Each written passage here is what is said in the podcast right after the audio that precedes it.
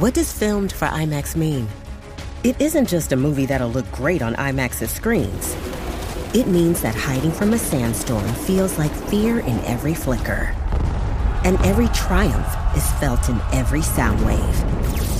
And the things we've only imagined, you can truly experience those too. That's what filmed for IMAX means. Get tickets to experience Dune Part 2 now and IMAX's exclusive expanded aspect ratio. In 1994, nothing was fantastic. I'm Jason Horton, and this is Strange Year. 1994 brought us the Northridge earthquake and the trial of O.J. Simpson, but a strange superhero disaster made 1994 a strange year. The Fantastic Four. May 1994.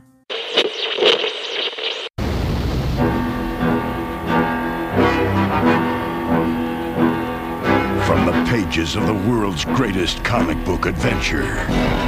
Four heroes on a daring mission in space, but something went wrong. Genetically transformed, they become the most powerful superheroes of all time.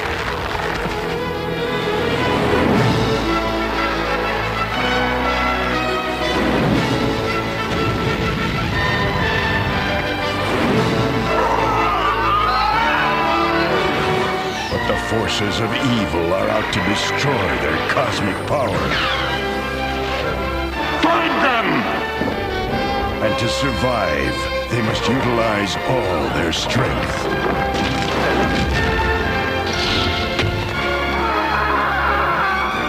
To put an end to their arch nemesis. Doom.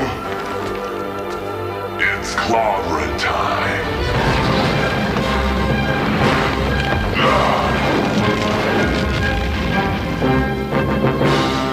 Fantastic Four.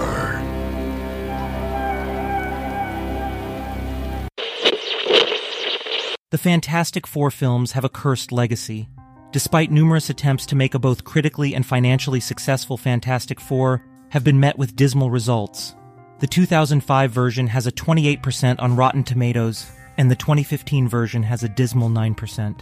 But perhaps the most tragic and most infamous iteration of the superhero film lies in the never released 1994 Fantastic Four. In the history of superhero cinema, there exist tales of triumphs and tragedies, of blockbusters that redefine the genre and missteps that fade into obscurity. Among these stories lies a peculiar chapter, one that revolves around Marvel's first family, the Fantastic Four. While the team has enjoyed various adaptations over the years, both on the big screen and small, one particular film remains shrouded in mystery and infamy the unreleased 1994 Fantastic Four movie. It was the early 1990s, a time when superhero movies were still finding their footing in Hollywood. German producer Bernd Eichinger, holding the film rights to the Fantastic Four, sought to capitalize on the growing interest in comic book adaptations. With a modest budget and ambitious aspirations, Eichinger partnered with B movie specialist Roger Corman to bring Marvel's iconic superhero team to life. The production commenced in 1992, with Oley Sassone directing and a cast featuring Alex Hyde White as Reed Richards, aka Mr. Fantastic, Jay Underwood as Johnny Storm, aka the Human Torch, Rebecca Staab as Sue Storm, aka the Invisible Woman, and Michael Bailey Smith as Ben Grimm, aka the Thing. Despite limited resources, the cast and crew poured their hearts into the project, striving to capture the essence of the beloved comic book characters. However, behind the scenes, turmoil brewed. The production faced numerous challenges, including budget constraints, tight schedules, and creative disagreements.